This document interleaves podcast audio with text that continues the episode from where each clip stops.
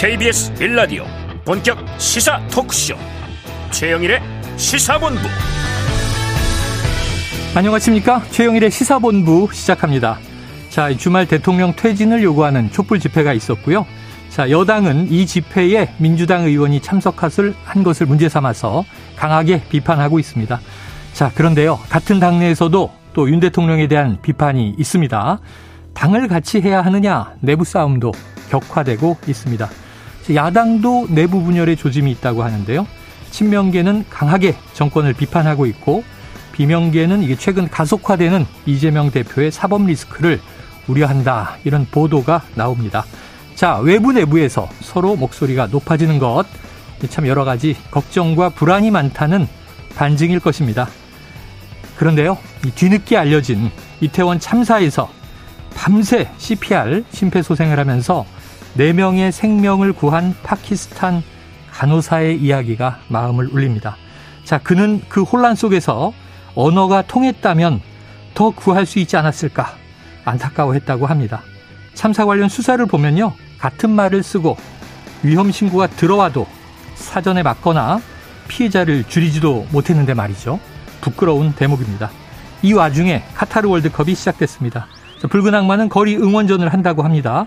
안전사고 유의하면서 추모와 응원을 현명하게 하는 성숙한 시민의식이 필요한 때입니다. 최영일의 시사본부 출발합니다.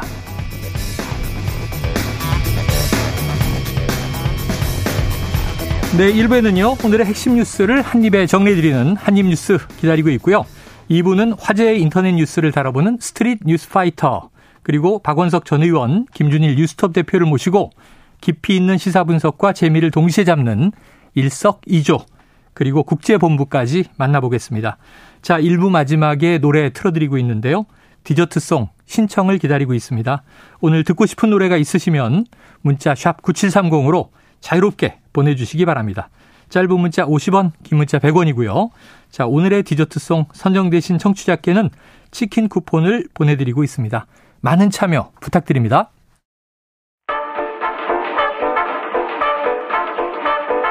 최영일의 시사본부 한입뉴스. 네, 자 오늘 월요일의 핵심 뉴스를 한입에 정리해드립니다. 여러 가지 뉴스들이 또 쏟아지고 있는데요. 자 오마이뉴스의 박정호 기자, 헬마우스 임경빈 작가와 함께하겠습니다. 두 분 어서 오세요. 안녕하세요.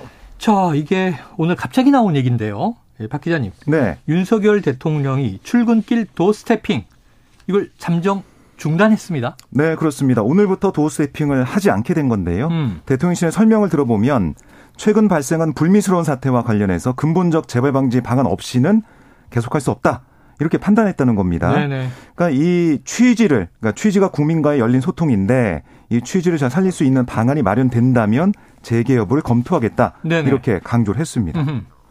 자, 이 최근 발생한 불미스러운 사태 그럼 지난 금요일로 거슬러 올라가면 바로 이 MBC 기자가 뭐가 악의적입니까? 이렇게 따져 묻고 음. 이기정 홍보기획 비서관과 언쟁을 벌였단 말이죠. 그걸 얘기하는 거예요?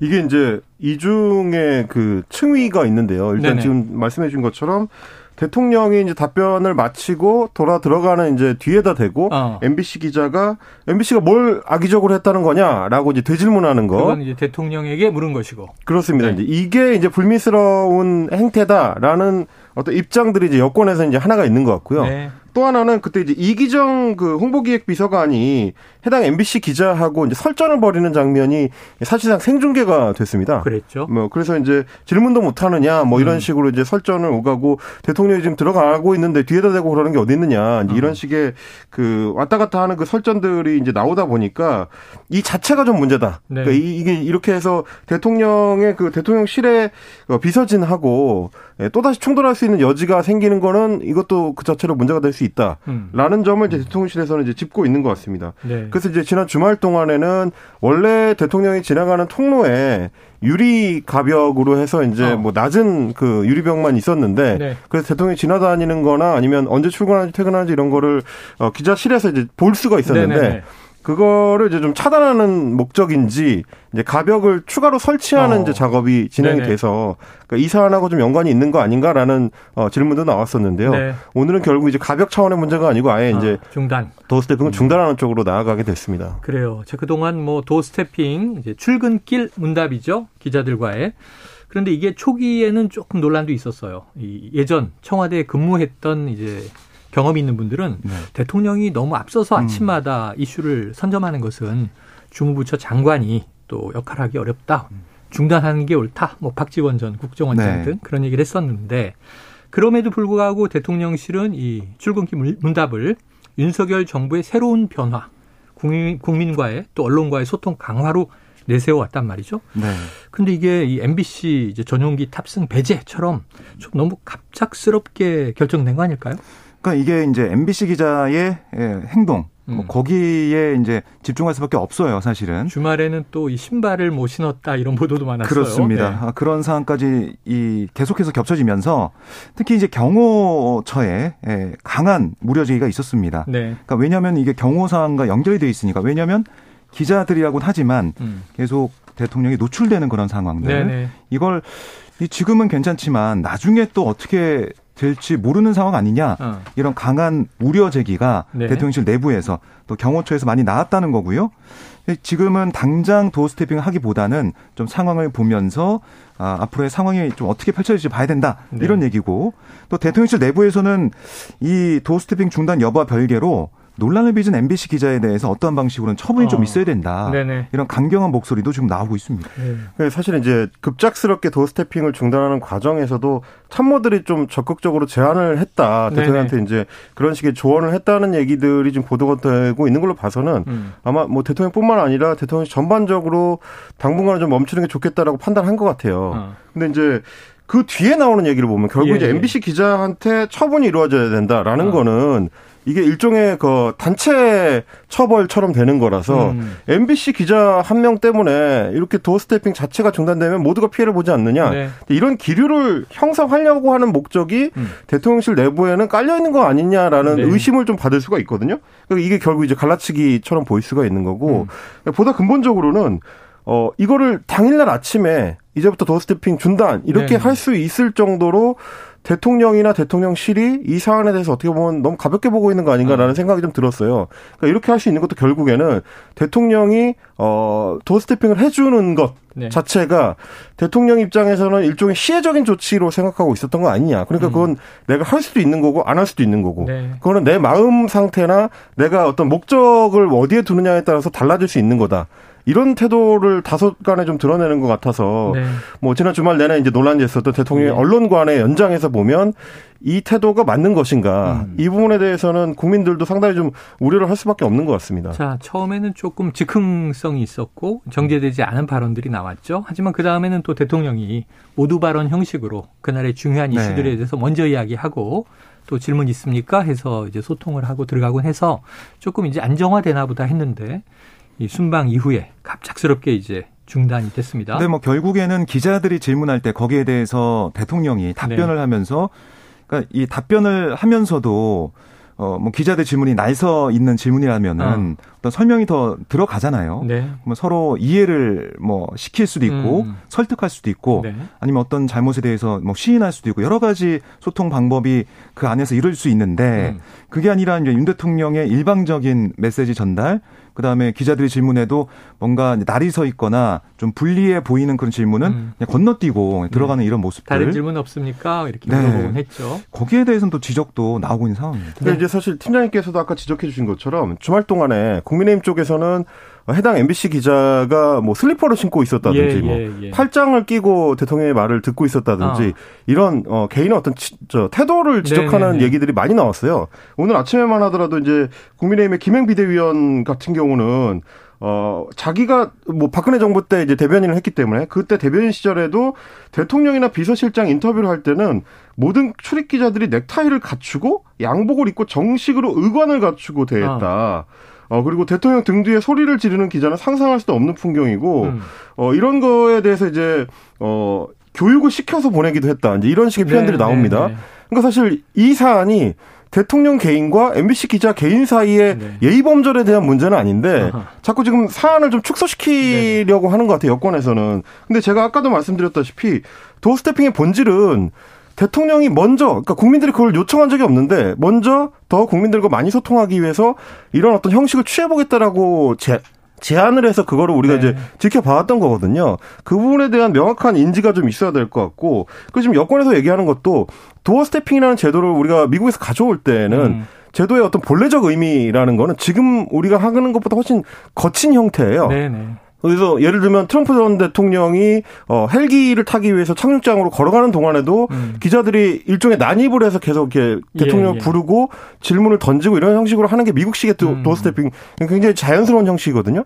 그러다 보면 그 과정에서 뭐 트럼프 대통령이 CNN 기자하고 어. 직접적으로 막 설전을 벌이고 네. 경비가 뭐 기자를 끌어낸다든지 나가시오 막 이런 얘기 그렇죠. 하고. 뭐 바이든 대통령 같은 경우도 폭스뉴스 기자하고 네. 설전 도중에 이제 욕설이 한 마이크로 이제 나가기도 하고요. 그래요. 뭐 시진핑 주석과 관련된 지난번 이제 어, 미중 정상회담 때도 역시 마찬가지로 MBC 기자가 끌려나간다든지 알겠습니다. 이런 돌발 상황이 다 원래 발생하는 건데 예. 이거를 다 예의 범절의 문제로 치부해 버리면은 음. 이 제도를 시행하는 의미가 없어진다. 이 부분을 좀 여권에서 인식할 필요가 있어 보입니다. 자, 잠정 중단인데 또 앞으로 어떻게 될지 좀 지켜봐야 될 것 같습니다. 지금 어, 대통령실의 입장에 따르면 오늘 방송을 이제 생방송을 하고 있는 저 박정호 기자, 임경미 작가는 모두 다 출입이 불가합니다. 아. 복장이 불량하네요. 넥타이 맨 사람도 없고. 자, 지켜보도록 하죠. 조만간 좀 이 좋은 형태로 재개되기를 기대해야 되겠죠. 자, 두 번째 이슈 넘어가 보겠습니다. 자, 지난 주말 결국 어, 이 구속영장에 대한 피의자 신문이 있었는데 정진상 그러니까 민주당 당대표 정무조정 실장이에요. 네. 구속이 됐네요.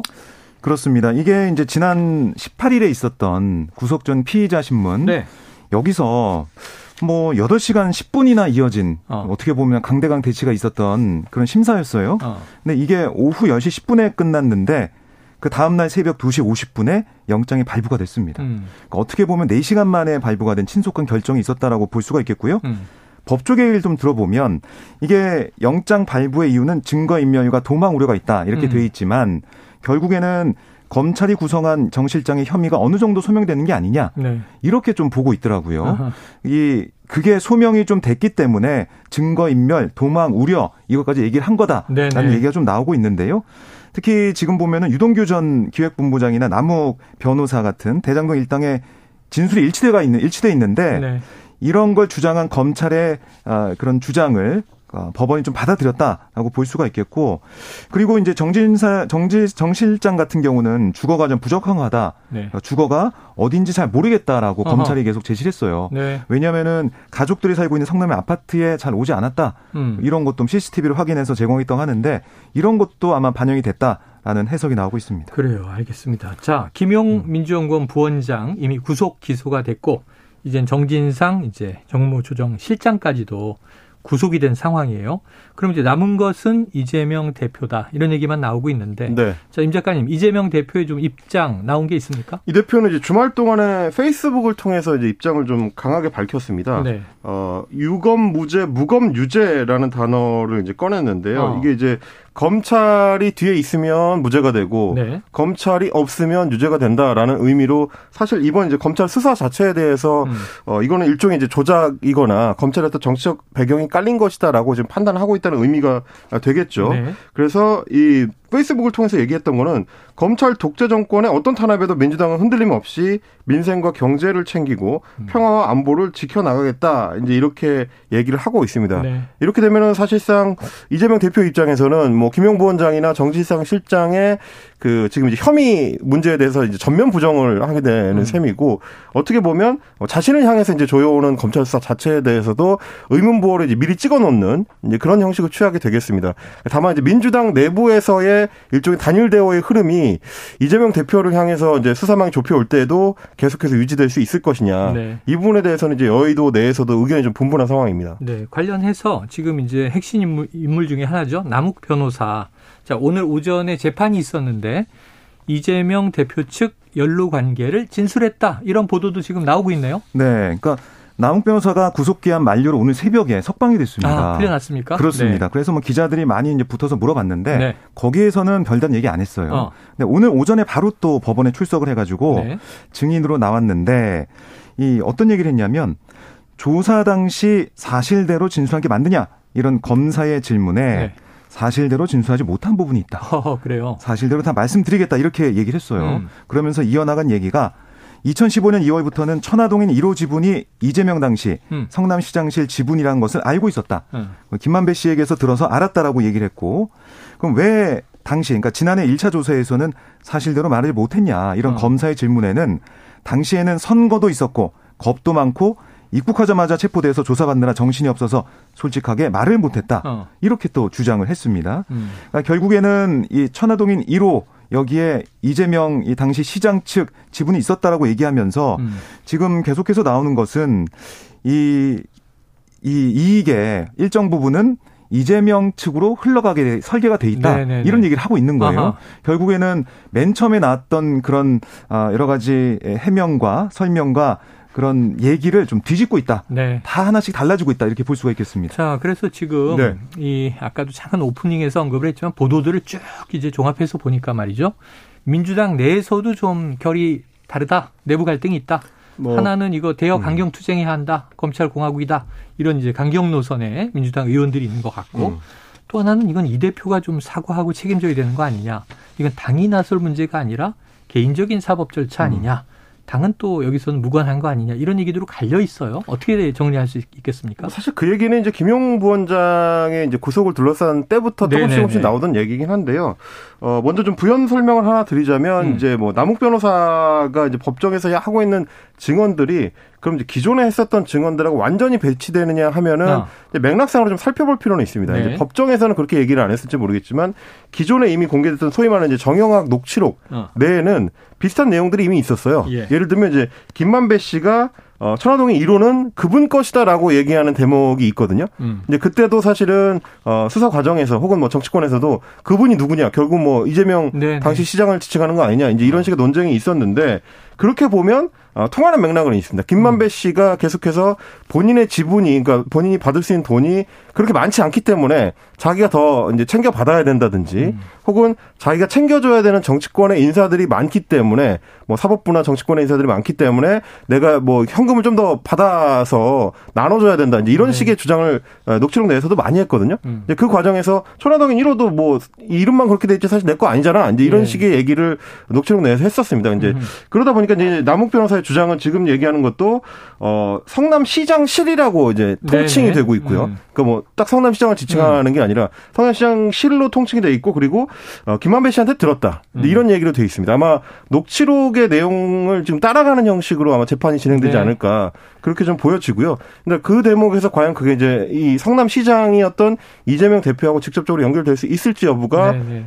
이 검찰의 고, 고민이 될 것 같은데 정리해 주신 것처럼 지금 이제 이 검찰 수사가 속도를 받다 보니까 어, 잠재해 있던 민주당 내부의 갈등이 조금씩 올라오는 거죠. 음. 사실 뭐 김용 부원장이나 어, 정진상 실장에 대해서도 이게 지금 민주당의 그 당직을 공식적으로 받은 이후에 지금 네. 민주연구원 부원장이나 뭐 정무조정 실장을 받은 이후에 생긴 문제가 아니고 음. 예전에 2010년대에 성남시장 시절, 그렇죠. 성남시청 시절에 있었던 일이니까 이건 개인들이 감당할 수 있게 해야 된다. 네. 자기의 어떤 법적 문제다라고 이야기하는 목소리가 이전에도 있었고 앞으로 조금 더 커질 가능성이 있다. 왜 그러냐면 결국 검찰의 수사망이라는 거는 지금 공소장이라든지 영장의 전반적인 내용을 봤을 때는 음. 이재명 대표를 향해서 올 향하겠죠? 수밖에 없는 상황이거든요. 네. 그거를 둘러싼 갈등이 아마 연말을 전후해서 네. 본격적으로 터져 나올 가능성은 있어 보입니다. 그래요. 자, 지금 뭐 민주당 반응은 조금 이제 갈래가 있지만 이제 좀 어쨌든 부글부글 끓는 분위기인데 네. 지금 국민의힘 쪽에서는 관련해서 언급이 있겠죠? 네, 뭐 사필 규정이다 아, 사필 이렇게 규정이다. 얘기를 하고 있습니다. 이제 진짜 몸통이 드러날 때다라고 음. 얘기를 하고 있고요. 정진석 비대위원장도 아니 이게 검찰 수사를 조작의 칼날이라고 공격했는데 어. 그런 주장을 납득할 국민이 누가 있냐 이렇게 강하게 질타하고 있습니다. 네, 알겠습니다. 자 여기서 지금 월요일입니다. 점심 시간 교통 상황을 알아보고 이어가도록 하겠습니다. 교통정보센터의 이현 리포터 나와주세요. 네, 점심 식사하셔야죠. 도로는 많이 수월해졌습니다. 다만 돌발 상황을 항상 주의하셔야겠는데요. 수도권 제일 순환고속도로 판교에서 구리 쪽입니다. 성남 부근에서 화물차 화재 사고가 났습니다. 5차로에서 처리 작업하고 있는데 1km가량 영향을 받고 있습니다. 영동고속도로 강릉 방향 소초 졸음 쉼터 부근 지나기 답답하실 텐데요. 2, 3차로에서 노면 보수 작업하고 있습니다. 서울은 내부순환도로 성수 분기점 쪽이고요. 정릉 램프를 지나서 작업 중이라 홍지문 터널부터 속도가 많이 떨어집니다. 그리고 오늘 여의도에서 집회 있습니다. 여의 지하차도가 양방면으로 통제되고 있는데요. 집회는 오후 2시부터 시작되겠고요. 지금은 집회 준비 작업하고 있습니다. 의사당대로 여의도 공원에서 국회 앞 삼거리 구간 양방향이 전면 통제되고 있으니까요. 다른 길을 이용하셔야겠습니다. KBS 교통정보센터였습니다.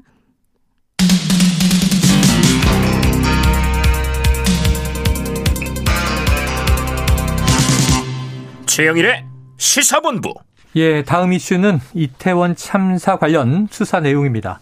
지금 경찰의 특별수사본부, 이 특수본이요, 이임재 전 용산 경찰서장과 최성범 용산 소방서장을 피의자 신분으로 소환했고, 지금 조사 중입니까? 네, 그렇습니다. 아, 이전 서장 같은 경우는 오늘 오전 8시 45분쯤에 네. 출석을 좀 했는데요. 음. 취재진 앞에서 다시 한번 죄송하고 또 죄송하다. 평생 죄인의 심정을 살겠다라고 사과를 했고요. 네네.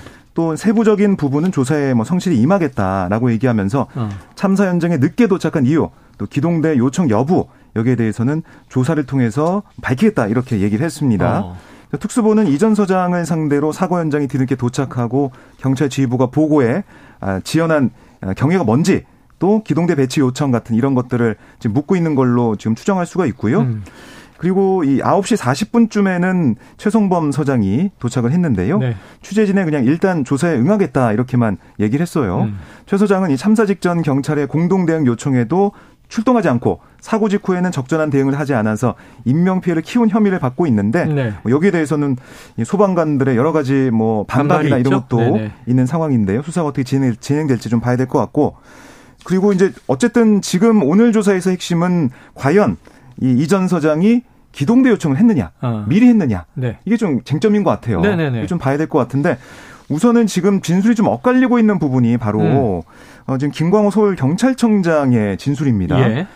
오늘 김광호 청장이 기자들에게 서면으로 답변을 또 했어요. 예.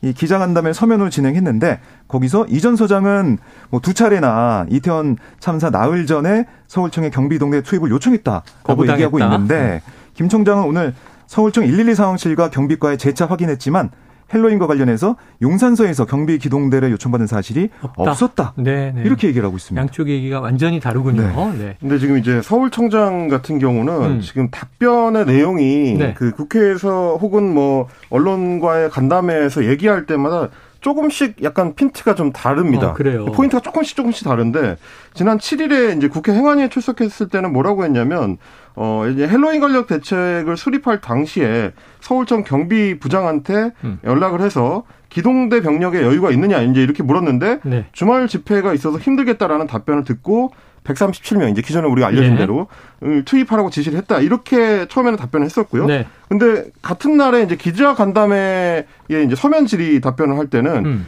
집회 대비 때문에 경력이 부족해서 배치 못한 건 아니다. 네. 정반대 답변에서 같은 날입니다. 음. 이렇게 했었고요. 그거에 대해서 이제 오늘 이제 해명하는 자리에서는 국회의 발언은 사전 대책을 수립할 때 사고 가능성을 사전에 예견하지 못했던 상황에서 네, 네. 그 상황에서 대규모 집회가 있었기 때문에 경비 기동대 배치를 이제 포함시키지 못했다라는 취지라고 예. 얘기를 했고요. 그러면서 할로윈 현장에 경비 기동대 배치가 이루어지지 않았던 거는 사고를 사전에 예견하거나 당시에 인지하지 못했기 때문이다. 집회와는 음. 관련이 없다. 이제 이렇게 얘기했습니다. 네. 그러니까 결국 이제 아마 최종적으로 서울청장은 본인의 입장은 이렇게 정리를 하는 것 어. 같아요. 할로윈 당시에 이태원에서 그런 참사가 일어날 줄을 예견 못했으니까 네. 병력을 추가 배치하지 않은 것이다라는 얘기인데 네. 그럼 다시 우리가 질문을 되돌아갈 수밖에 없는 겁니다. 음. 왜 사전에 그런 경고 메시지가 이제 정보 보고서를 통해서 올라왔고 이미 사전에 10만 명 이상의 인파가 몰릴 것이라는 게 심지어 이제 언론에서도 예견을 음. 하고 있었는데 사고를 예견하지 못했다는 것은 무슨 얘기냐. 네. 그러면 결국 29일에 발생한 참사를 아니 우리가 뭐 점쟁이도 아니고 그걸 어떻게 정확하게 알겠습니까? 그거를 음. 아 사, 참사가 일어날 텐데도 불구하고 경력이 부족하니까 보내지 말아야지라고 했었다는 게 아니라 음. 이미 어느 정도 인파가 몰릴 거라는 게 예견돼 있는 상태에서 필요한 경력 배치에 대한 요청이 있었는데도 왜 안 했느냐라는 네. 질문을 하고 있는데 네. 결국 지금 서울청장의 답변은 본인의 어떤 법적인 책임을 벗어나기 위한 음. 단서 조항을 달고 있는 것처럼 보여요. 네. 이게 과연 국정조사를 통해서는 어떤 식으로 전개가 될지 서울청장이 이 같은 태도를 계속 유지할 수 있을지 네. 이걸 좀 지켜봐야 될 것 같습니다. 자, 김광호 서울청장은 이 또 이전에 국회에서 자 당시에 이제 마약 단속에 더 치중했던 것은 맞다. 예방 활동을 이런 했다. 또 이제 네. 이야기를 하기도 했죠. 자 그런데 지금 핵심적인 쟁점은 왜 현장만 파느냐, 또 윗선으로 못 올라가고 옆으로 퍼지느냐 수사가 이제 이런 비판들이에요. 그러다 보니까 지금 쟁점이 이상민 이제 행정안전부 장관이잖아요. 야당은 네. 뭐 경질을 요구하고 있고 본인은 이제 오히려 지금 이 TF 단장을 맡고 네. 있고 자 그런데 이제 이상민 행정안전부 장관 이태원 참사 유족들끼리 서로 아픔을 나눌 수 있는 기회를 주자 이런 요청이 있었는데 연락처는 물론 명단조차 갖고 있지 않아 어렵다. 이렇게 답했었단 말이에요. 그렇습니다. 근데 행안부에서 명단과 연락처가 있었다고요? 그러니까 이게 지난 16일 국회에서 민병덕 민주당 의원이 질의한 내용이 있는데요. 네. 이상민 장관에게 좀 유족들이 서로 아픔을 보듬고 음. 이럴 수 있는 다리를 놔주자 이런 제안을 했어요. 네네. 그랬더니 이상민 장관은 유족들이 원한다면 가능하긴 하겠지만 지금 당장은 어렵다. 어. 선을 그었습니다. 왜냐하면 행안부에 유족의 연락처는 물론 명단도 없다. 네네. 이게 이유였어요. 음. 근데 뭐 당연히 가지고 있어야 할 정보가 왜 없냐 이해가 가지 않는다 이런 추궁도 있었지만 이 장관은 자신의 말을 왜 믿지 않느냐 억울함까지 토로하는 모습을 보였습니다. 아, 그런데 이제 오늘 이제 보도된 YTN 보도를 보면 참사 이틀 뒤에 서울시가 이 희생자 명단, 유가족 연락처 등을 엑셀 파일로 정리해서 행안부에 전달했다는 거예요. 네네. 그래서 유가족 정보가 뭐 물론 이제 좀 빠진 부분도 있었지만 대부분은 유족의 이름 뭐 또는 이 희생자와의 관계, 음. 또 연락처 이거 포함하고 있었습니다. 네네. 심지어 행안부 같은 경우는 이 자료를 바탕으로 유가족들을 찾아내서 지방세를 감면해 주는데 활용까지 했어요. 어. 결국은 알고 있었고 그걸 가지고 정책에 이, 사, 용했다는 이런 건데 네. 이게 왜 이상민 장관은 이 사실을 몰랐는지 또 이걸 어떻게 파악이 안 된 부분이 어떤 이유가 있었는지 여기에 대한 좀 의문심이 나오고 있습니다. 네, 이게 뭐 재단의 컨트롤 타워인데 행안부 특히 장관 근데 이게 없는 게 좀 이상하죠. 아니, 애초에 이상한 일이죠. 뭐 지금 말씀하신 것처럼 네. 사실 행정안전부 자체가 재난안전대책본부거든요. 그렇죠. 그리고 장관이 그 본부장인데 네. 아니 지금 유가족들이 발생한 상황에서 유가족들한테 연락을 취하고 네. 어떻게 도와줘야 될지를 그 당시에는 대통령이 직접 지시를 했단 말이에요. 네. 1대1 매칭을 통해서 공무원들이 그랬죠, 그런 부분들을 그랬죠. 좀 케어할 수 있도록 해라. 그런 지시를 받은 재난안전대책 본부장이 연락처조차 예. 없다라고 생각을 할 정도면 그리고 이게 16일에 국회 답변이니까 음. 이미 참사 발생하고 2주 이상이 지난 뒤에요. 네. 근데 이 정도의 어떤 기초적인 업무 파악도 못 하고 있었다고 한다면 과연 본부장으로서의 직분을 좀 제대로 수행하고 있는 거냐. 네, 국회에서는 그런 질타를 할 수밖에 없는 네. 거죠. 자, 이상민 장관 소방노조가 고발을 했기 때문에 또 피의자 신분이 되기도 합니다. 앞으로 이제 특수본 수사를 계속 지켜보도록 하죠. 자, 국민의힘이 오전 의원총회를 열고 이 국정조사 계속 야삼당이 요구하고 있죠. 당의 공식 입장을 정한다 이렇게 이야기했었는데 박 기자님 결론 나왔습니까? 네, 뭐 그동안의 목소리가 달라진 게 없습니다. 아, 그래요? 그러니까 우선은 수사 결과를 지켜봐야 된다. 음. 그러니까 수사 결과 봐서 부족하거나 미흡하면 해야지. 지금 수사가 진행되고 있는데 그 정기국회 막바지 예산안하고 여러 가지 심의 중인데 네. 국정조사 하는 거 이거는 진실 발견에 도움이 되지 않는다. 정쟁만 된다 이렇게 얘기를 했어요. 음. 그래서 우선은 이 거부를 하고 나중에 수사 결과를 봐서 미흡하다면 언제든지 할 수 있다. 어. 그렇게 결론을 내렸습니다. 나중에 할 수 있다. 네. 자, 음, 그런데 지금 이제 예. 야삼당의 국정조사 시계는 음. 그 여당의 입장하고는 별개로 좀 돌아가고 있는 것 같습니다. 이번 주 24일 본회의가 관건이죠. 그렇습니다. 김진표 의장도 사실은 어 국정조사 관련된 그 위원 명단을 제출하라고 여야에 네, 네 이미 네. 지난주에 얘기를 해 놓은 네. 상황이고요. 민주당 같은 경우는 이제 위원들을 뭐 우상호 위원장을 필두로 해서 음. 명단을 이미 제출한 상태고 정의당은 이제 장혜영 의원 네. 그리고 이제 기본소속당은 어그 저 용해인 의원을 이제 위원으로 이제 각각 그 선정을 네. 해가지고 이미 제출을 한 상태입니다. 이렇게 되면은 아마 오늘 오후에 이제 여야 간에 이제 어떤 협의를 음. 예, 김지표 의장이 좀 주선을 어, 해보고 한다면 그게 안 된다 그러면 24일에는 아마 일정표대로 움직이지 네. 않을까 그렇게 좀 보여집니다. 자 지금 현재 국민의힘 몫이 7석 이 위원이 이제 비어져 있는데 이걸 채울지 그냥 갈지 지켜봐야 되겠고요. 자, 지금 오늘이 원래 이 금통위도 열리잖아요. 네. 과연 이제 베이비 스텝이냐 또 뭐 빅스텝이냐 이런 네. 얘기 이제 나올 것 같은데 일단은 지금 아까 예, 예산위원회를 우리가 통 못 다루고 있어요. 이게 중요한데 음. 너무 이슈가 많다 보니까 자 지금 내년으로 예정된 금융투자 소득세 줄여서 금투세라고 부릅니다. 이 시행 관련해서 여야가 공방을 벌이고 있다. 이거 무슨 얘기예요? 예, 그러니까 금투세가 주식, 채권 등 금융 투자로 얻은 수익이 연 5천만 원 이상일 때 네네. 수익의 20%를 세금으로 매기는 제도예요. 네. 2020년 국회에서 통과돼 가지고 내년 1월부터 시행될 예정이었지만 음. 정부가 윤석열 대통령의 대통령의 대선 공약에 따라서 2년 유예 방안을 아, 내놨습니다. 정부는 미루자. 그렇습니다. 그러니까 왜냐하면 지금 너무나 주식시장이 안 좋은데 음. 세금까지 뭐 어떻게 뭐 올리게 된다면 네네. 부과하게 된다면 시장에 너무 안 좋다 어. 이런 얘기를 하고 있는 거예요. 네. 아, 그런데 이제 이게 민주당 입장에서는 우선 뭐니 이 법안대로 해야지 왜 유예하냐는 음. 얘기가 나왔다가 이재명 대표가 이 금투세 유예 방안 여기에 대해서 좀 들여다봐야 되는 거 아니냐 어. 이런 취지 얘기를 한 다음에 네. 민주당에서 조금 입장이 바뀌었습니다. 어. 아 그런데 조건을 좀 걸었어요. 예. 어떤 조건을 걸었냐면 이게 증권거래세를 이 0.15%로 추가 인하하고 음.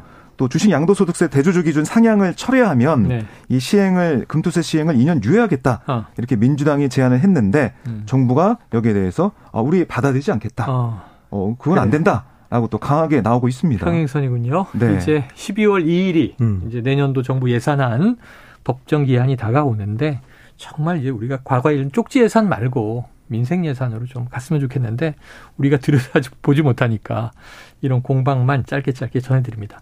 자, 임 작가님 끝으로 요거 하나 좀 여쭤볼게요. 네. 제 27차 유엔 기후 변화 협약 이 참 중요한 이제 국제적 모임인데 네. 이 당사국 총회 콥27 이렇게 부릅니다. 네. 막을 내렸죠? 어떤 내용들이 좀 결의됐습니까? 이게 이제 27번째 이제 대회라서 이제 어. 콥 27이라고 27번째. 그렇습니다. 네. 이제 이름이 붙어 있는데요. 어 어쨌든 지난 그 협약 당사국 총회들에 비하면 진전이 한 단계 있었다는 평가를 좀 받게 되는 것 같습니다. 네. 왜냐하면 이제 이렇게 화석 연료를 화석 사용 화석 연료 사용을 이제 음. 감축하는 음. 목표를 제시하게 되면 네. 필수적으로 소위 말하는 이제 개발도상국 국가들은 이거에 대한 이제 피해를 감수해야 되는 측면들이 있거든요. 네. 국가 발전에 있어서도 손해를 입을 수 있고 이미 발생하고 있는 기후 변화에 의해서 직접적인 피해는 아무래도 선진국들 방비가 잘 돼 있는 나라들에 비하면 개발도상국들이 많이 받고 있기 때문에 네. 그 피해에 대해서는 그 국제적인 보상이 필요하다. 그거에 대해서는 이번에 이제 그 공감을 잃었고 아, 별도의 자금을 마련을 해가지고 음. 아, 개발도상국들을 지원할 수 있는 방안을 만들자라는 예. 데까지는 지금 합의를 했습니다. 근데 이제 누가 얼마나 돈을 낼 것이냐 음. 이걸 결정을 못했기 때문에 네. 기준선을 만드는 작업이 앞으로는 훨씬 더 길고 어려운 싸움이 남아 있을 것 같습니다. 자, 우리에게도 이것은 굉장히 좀 어려운 난관이 될 것 같아요. 지켜보면서 또 잘 국제적인 이제 부응을 우리도 해야 되겠죠. 자, 어제 카타르 월드컵이 드디어 막을 올렸습니다. 첫 번째 주최국 경기는 역사상 최초로 카타르 주최국이 졌다고 하죠. 자, 오늘 한입뉴스 여기까지 정리하겠습니다. 박정호 오마이뉴스 기자, 헬마우스 임경빈 작가, 수고하셨습니다. 고맙습니다. 고맙습니다. 자, 디저트송은요, 청취자 0090님께서 자, 코로나와 여러 가지 우울하고 어려운 사회적 분위기 속에서도 월드컵이 개막이 되었네요. BTS 정국이 정국이 공식 주제가를 개막식에서 불렀습니다. 이것을 보니 그래도 뿌듯한 기분이었습니다. 드리머스 이게 공식 주제가거든요. 디저트 송으로 신청하셨습니다. 노래 듣고 입으로 돌아옵니다.